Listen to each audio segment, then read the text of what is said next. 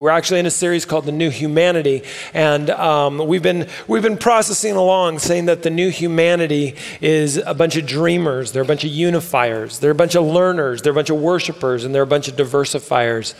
And today we're starting with the same premise that we begin every single one of our series um, sermons with, which is simply this when God interacts with humanity, something new is made. Whenever God gets in the mix of something, it changes, it transforms, it becomes something different different than it was. And this happens from the very beginning of time. And I say that in particular because before the beginning of time, there was no time, there was just God. And when God, uh, you know, when, when you don't really need time, you don't really, you know, when you live forever, you don't really have appointments. Like you're everywhere, you're forever.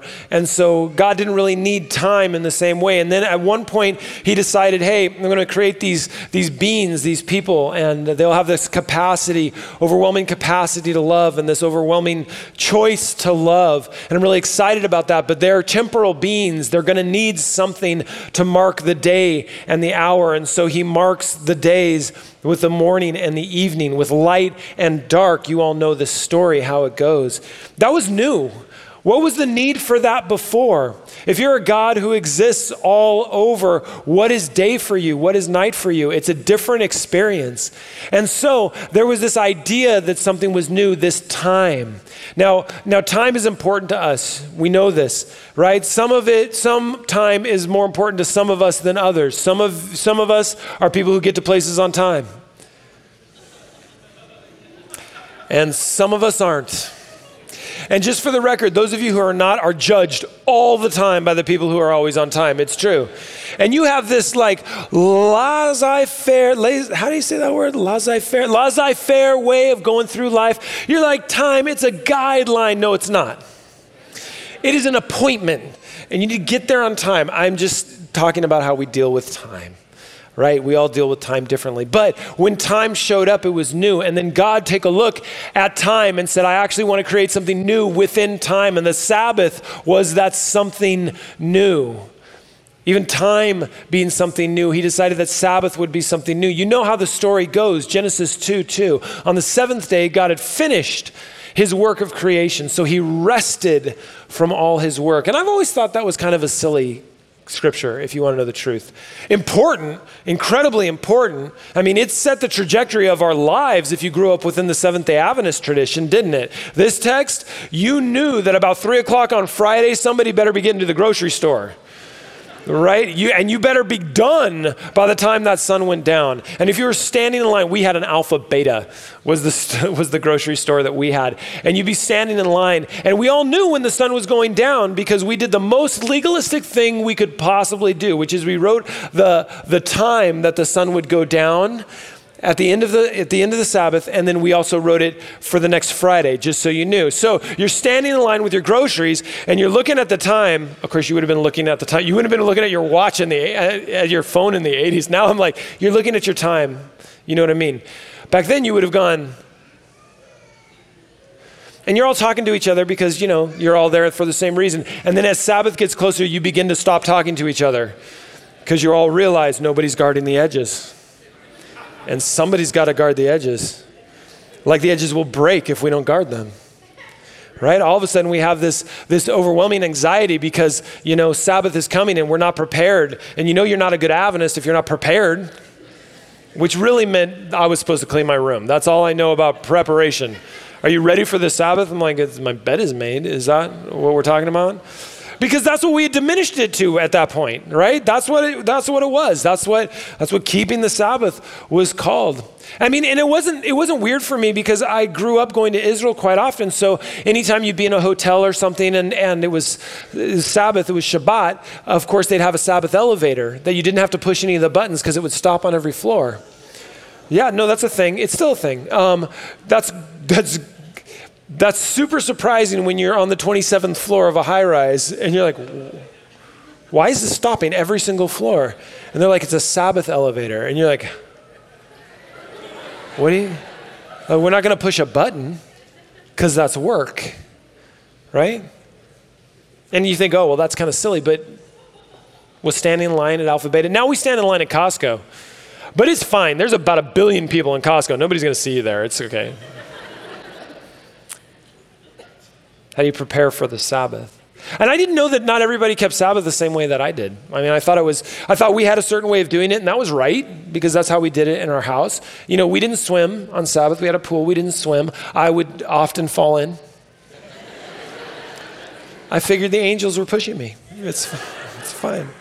Um, my dad would be like, what? We don't swim on Sabbath. And I was like, I didn't mean to. In fact, was this here yesterday? This, it's new. Um, I rode my bike into the pool one time. That was, that was too much. That was, that was deliberate. That was over the top. But I thought everybody kind of kept the Sabbath the same way we did. We turned off the television. Um, I didn't realize that there were some people who kept the Sabbath like they wouldn't shower on the Sabbath. No, they'd take their showers in preparation for Sabbath and they wouldn't shower. Went over to one person's house one time, I remember, and they didn't turn on the oven. They just left it on. but just warm, not hot. So whatever veggie casserole we were eating was tepid. Which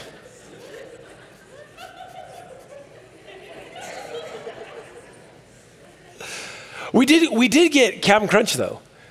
We got Captain Crunch on the Sabbath. I don't, I don't know why. I don't know what that has to do with keeping the Sabbath, but Sabbath was there and it was like something different. Captain Crunch. Because um, normally we would just get Cheerios, right? And that was before Cheerios became like Cheerios. Like my kids eat Cheerios now and they're like, they're great. Yeah, because there's all honey and all this stuff on them. We just had Cheerios. Like sometimes they'd give us milk. I'm just kidding. They always gave us milk. Um, the text doesn't end there though right? The text continues um, Genesis 2 3. And God blessed the seventh day and, and declared it holy because it was the day when he rested from all the work of creation. See, he did something different. He set it apart, he said it was important. The principle of the Sabbath was important. That principle, it was important, and it wasn't just important for him. In fact, I don't know how important it was for him, but it was important for us. I mean, because he wasn't tired from his work, we get tired from our work. He wasn't tired from the expulsion of energy and power. We get tired from that. So let's talk about time for a moment, just for a moment. If you want to read a good book about the Sabbath, Rabbi Abraham Heschel wrote a book in 1951 called The Sabbath. And he says this, just one phrase. He says, Time is the heart of existence. There's something about time that is deeply important to us. You see, the technological civilization that we live in stems primarily from the desire of man to subdue and manage the forces of nature. Manufacturing, all this goes into man's spatial surroundings. We design clocks to have a spatial way to look at time. You understand that, right? Five minutes is this much, unless you're too young, and then it's just digital. But you see, even religions can be dominated by the notion that the deity resides in space. Where is God? We go to church to see God. Is God on that mountain? You remember the story of the woman at the well? First question she asks when she who, realizes who Jesus is is, Hey, we worship on this mountain. The Jews worship on, on, in, on the temple in Jerusalem. Which one is right? She, wanted, she had a spatial question. And if you remember Jesus' answer, it's kind of funny. He goes, oh, Well, the Jews are right. They worship what they know, you worship what you don't know. But it's the wrong question anyway. You're asking the wrong question because a time is coming and has indeed come. He moves it from the spatial to the temporal, he moves it from space, and area, to time. You see, we are so concerned with where God is, we forget to ask the right question, which is when is God? Rather than where is God? It's a different question. It almost seems silly.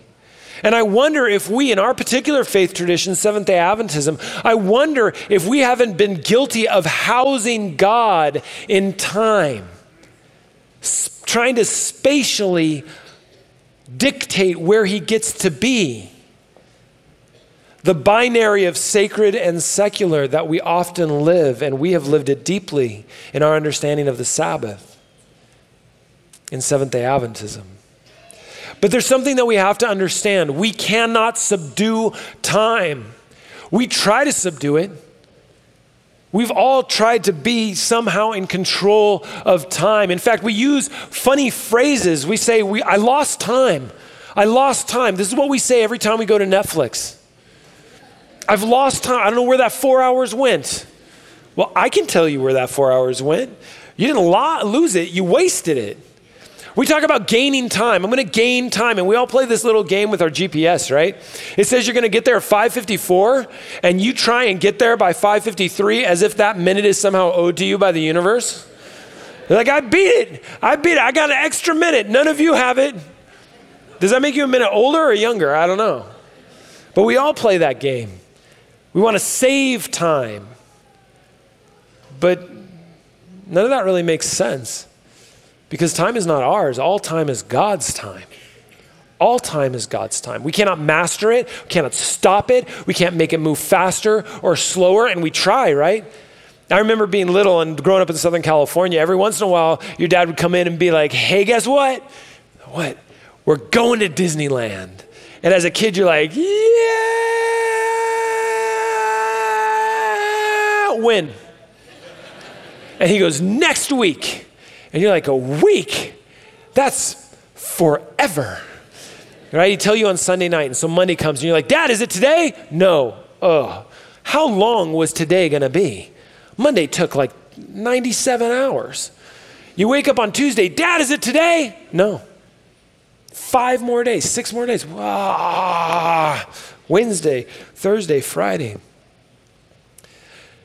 But it changes when you get older, doesn't it?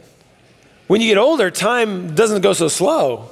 All of a sudden, time starts to go really fast. I'm looking at my daughter going to college, and I'm like, where did the time go? What happened to the time? I remember when she was this big. And now she's going to, she's not that tall. Um, now, she's, now she's going to college. It's like I, I was like, Jordan Spady, hey. That's, he's one of our worship leaders, really tall. Um, if all time is God's time, then it's not something that we can sue, con- subdue or consume. Uh, but I, I think we should ask this question Is Sabbatarianism about time only? Or is there something within the principle of the Sabbath that God set up that is much deeper?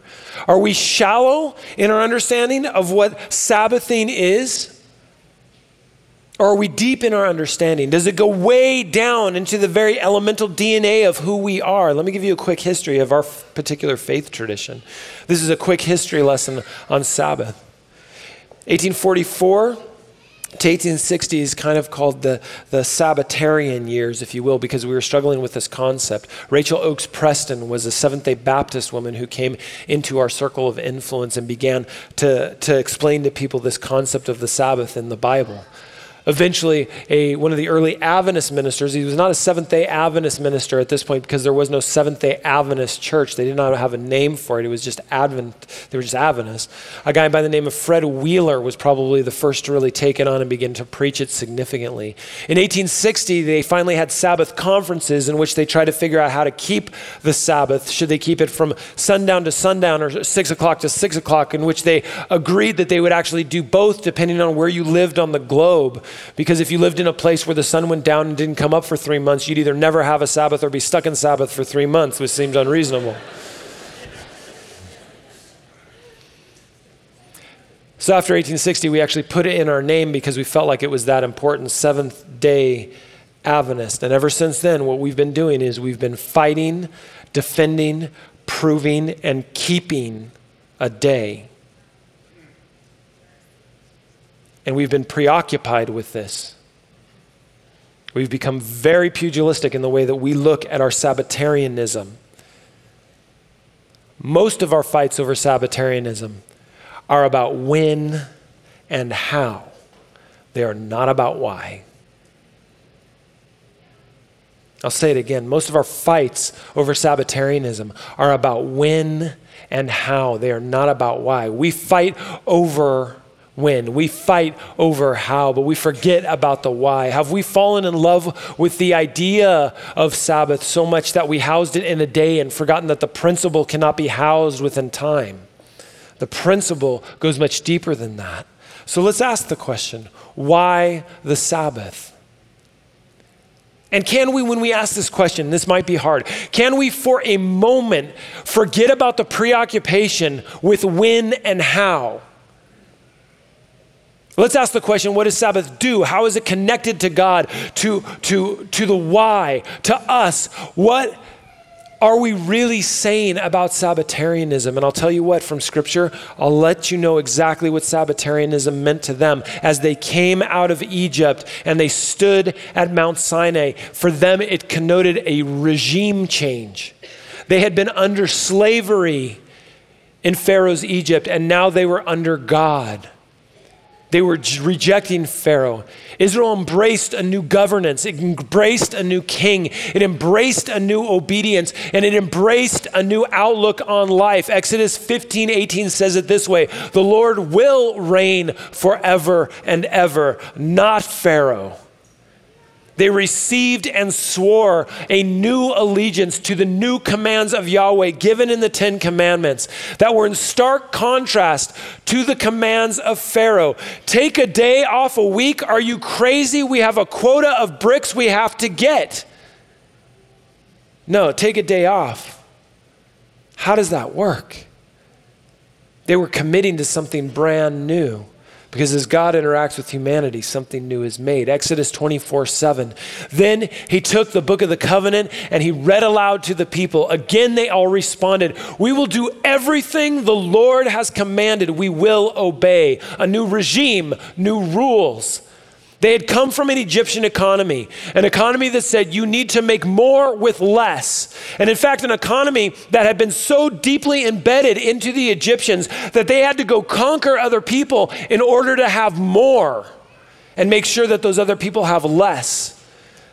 But they were assenting to the fact that in God's economy, God will be the one who will provide, and He will provide enough. This is a shift from scarcity to enough. Under God's rule, manna was enough, even if just for one day. Egypt economy said that there was never enough, so that you must subdue other people and you must enslave other people and you must abuse other people in order to have what you need and certainly what you want. God says there is enough and there is rest in that enough. So, Sabbatarians, I'll ask you today can you rest in God's enough? Not on a day, in your life. Can you believe that there is a holiness in believing that God has granted you and will give you enough? Is there rest in this? Because there should be. The idea of Sabbatarianism gives you a release from the anxiety that we live in in a consumer world. Is the Sabbath about a day or about trusting in God's enough? Do you have a shallow understanding of what the Sabbath is, or is it deep? Because a shallow understanding of what the Sabbath is says you need to guard the edges. And a deep understanding of what the Sabbath is means that you understand how to abide in God's enough. A shallow understanding is that you only do certain things and you certainly don't do other things, and then you're okay. But a deep understanding is giving your time, your service, your submission, your fasting, your prayer, your worship, all of this to God. A shallow understanding of Sabbath says, I keep the Sabbath. A deep understanding of Sabbath says, I give a Sabbath. You see, we forget the commandment doesn't say keep the Sabbath day to keep it holy. It says remember the Sabbath day to keep it holy. Remember, change your focus, think differently, live differently. Anyway, how do you keep a day? It's the language of ownership, isn't it? It speaks of this weekly economy that somehow we can control. You can't keep a day. We try to keep everything. You know, you try to keep everything. We try and keep memories. That's why we have Instagram right? And they're not even real memories unless a hundred of you like what I did, right? We have things called keepsakes that are literally to keep the memories that we have of something that happened. The younger generation is now getting tattoos to keep the remembrance of what it is they want to remember. But the truth is, no one has ever amassed a second in their lives to keep it for later. You've never held on to time and controlled it. Time we cannot control, we cannot keep. We can only give. And we give by changing the focus of that time that we have. Time is different than space. You can own space. Time you have to experience, it has to be given away. You see, the principle, the deepest principle behind Sabbatarianism is giving rather than keeping giving thanks, giving attention, giving conversation, giving focus, giving grace. This is a different economy from the rest of our lives because the rest of our lives tells us that what we need to be doing is we need to be amassing for us. We need to get as much stuff as we can. How many shoes do you have? You need another pair. How many shirts do you have? You need another one. And then when you fill up your house full of stuff, you go and you get a rental unit and you fill that up with stuff. And you pay for that every month, and every once in a while you go visit your stuff and on and on and on. A Sabbath economy would be a giving economy, not a keeping economy, not an amassing economy. And you know, Israel even had policies in place for a giving economy. They actually understood this perhaps a bit differently. They got into legalism just as easy as anyone else did. They're human, that's what we do. But actually, when they built policies in place in the book of Leviticus, they actually had the principle of giving in it. Don't believe me? Leviticus 25 2. It's been a while since you've read it. Let's go. Give the following instructions to the people of Israel. When you have entered the land I am giving you, God says, the land itself must observe a Sabbath rest before the Lord every seventh year. You see this in the following text they explain that each seventh year was to be a land Sabbath during which no crops were to be sown or harvested. If any produce grew by itself, well, the landowner could keep it and use it for daily food, either by the farmer or by the poor of the land. Debts incurred by the poor during the previous six years that had come due were to be canceled at the end of the seventh year. After seven cycles of sabbatical years, a total of 49 years, the 50th year was proclaimed a Jubilee year. Again, the land was to rest from cultivation, and all the families that had become poor had to, and had to mortgage their land could return to their original possession. That's the principle of the Sabbath. A Sabbath economy is an economy of giving, it's a change of focus. Because when God interacts with humanity, when God interacts with an economy, it becomes Sabbatarian. It becomes benevolent. It does not become amassing. It does not become hoarding. It does not become what's in it for me. A Sabbath economy is an economy of giving. Leviticus even speaks of it to the way that we actually interact with one another. When you make an agreement with your neighbor to buy or sell property, you must not take advantage of each other. Change of focus. In fact, Leviticus 25, 17 says this show your fear of God by not taking advantage of each other. I am the Lord, your God. What if this were the, what if this were the understanding that we had when we went into a conversation with someone who was going to sell us a car? Think about that for a moment. I remember my wife and I went to buy a car, went to buy a Dodge minivan. It was our first minivan. She was more excited than I was. Um, but we, we sit down with a guy and we're you know we're doing the thing and if you're if you're a car salesman i don't understand your industry this is just my experience so i'd love to have you sell me a car cheaply without a lot of haggling so we can talk later um, but but so we sit down with the guy and he's like how much do you want to pay a month and I was like, I don't know. So I give out a number, you know, whatever I thought we could handle. And my wife's like, no, no, no, no. How much does the car cost? And I'm like, yeah, he's just telling us. All you got to do is, you know, my wife, like, she researches stuff, she does math. She's way smarter than I am. I like want to get along. He seems like a nice guy. I'm like, oh yeah, that sounds pretty good. And she's like, no, how much is a car? So goes down. We get it and figure it out. And he goes, he does that thing that they do. They're like, like, you think you made a deal? And he's like, ah, I got to go get it cleared by my manager. Okay. So he walks away into some room somewhere. And he comes back and he's like, okay, this is what we've worked out. And we're like, we know we worked out. We're here. He's like, this is what we've worked out. And he puts it down. He said, that's how much you want to pay a month for however many months. And I'm like, yeah, that's, uh, yeah, that's what we want. That's what we want to pay. And my wife's like, hang on a minute. She takes out her phone, pulls up the calculator, and starts calculating. You can see in his eyes like the no. And I'm just like, you got you guys got donuts here? Um, I'm no help. I don't even know why she brings me, honestly. Maybe so they'll just feel bad for her. Like, oh, he's special, isn't he? Um, so, so, um, so she goes, actually, um, you're trying to charge us $10,000 more than we talked about. Yeah. And then he goes, what? Faint. What? And she goes, yeah, like math. Actually, addition. And he's like, oh, well, there must be some, you know, he's ruffling the papers like, and he, there must be some mistake. And then he looks and he goes, oh, this isn't even your paperwork. That's kind of when I clued in. I was like, huh? What? And he's like, oh, no, they gave me the wrong paperwork and left and then brought us back. Show your fear of God by not taking advantage of each other. You see, here's the problem. The problem with our Sabbatarianism is not that we've believed it too much, it's that we haven't believed it enough. A day is such a small way to accept these principles.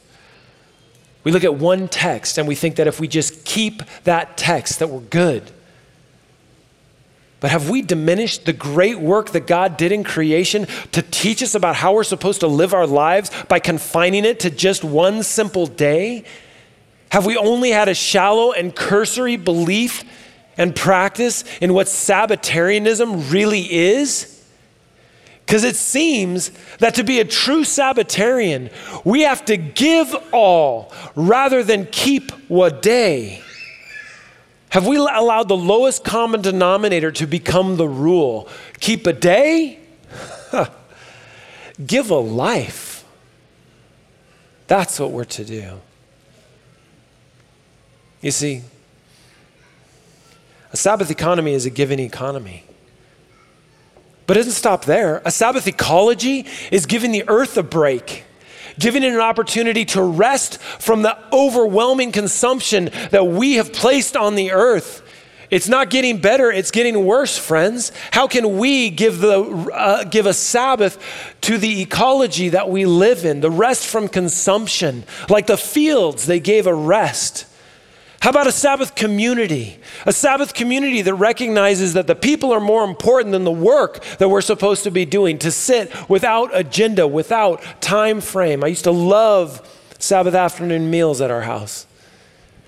Because, you know, we'd all eat the meal, and then, then, you know, someone would get up and start taking the dishes, and my dad would always go, he'd go, no, no, no, don't do the dishes.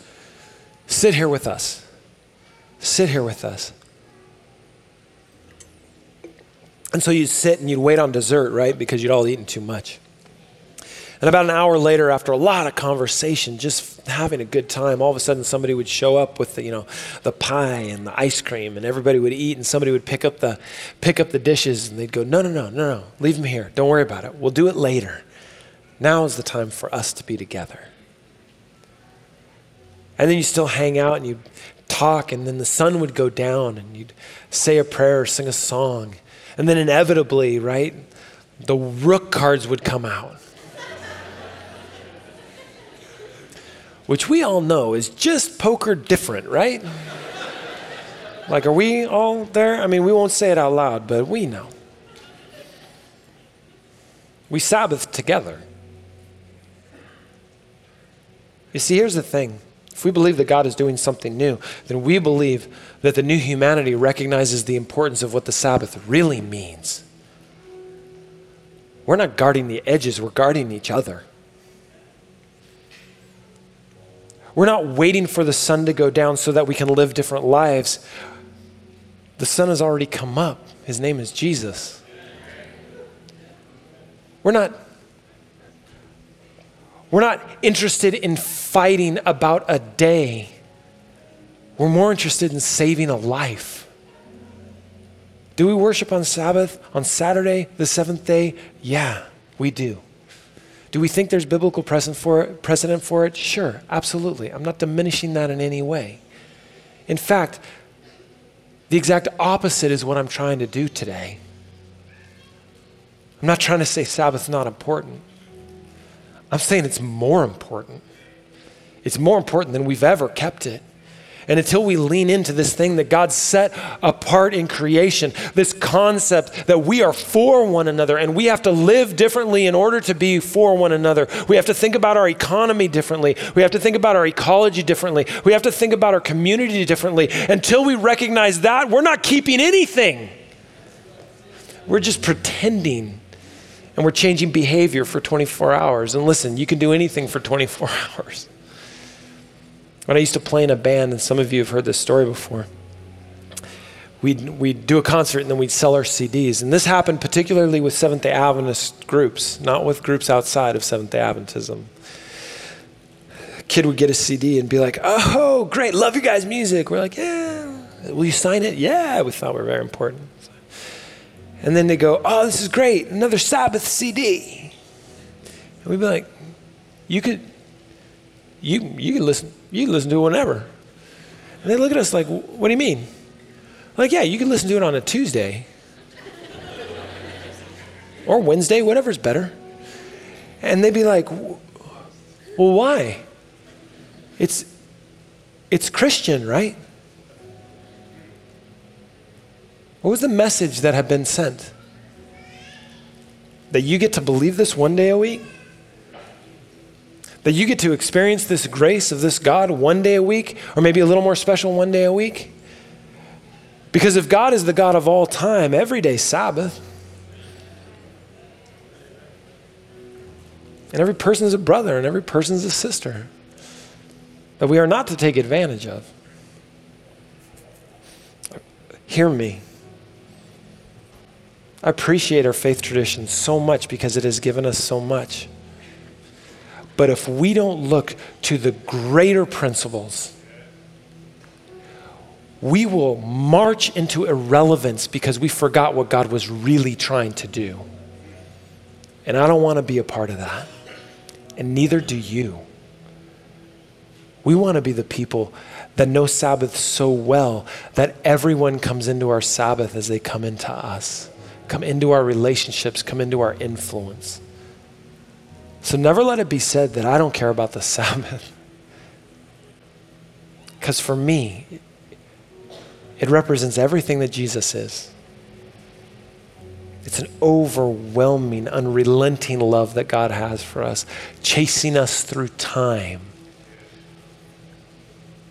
A time that we can never own, but we can always give.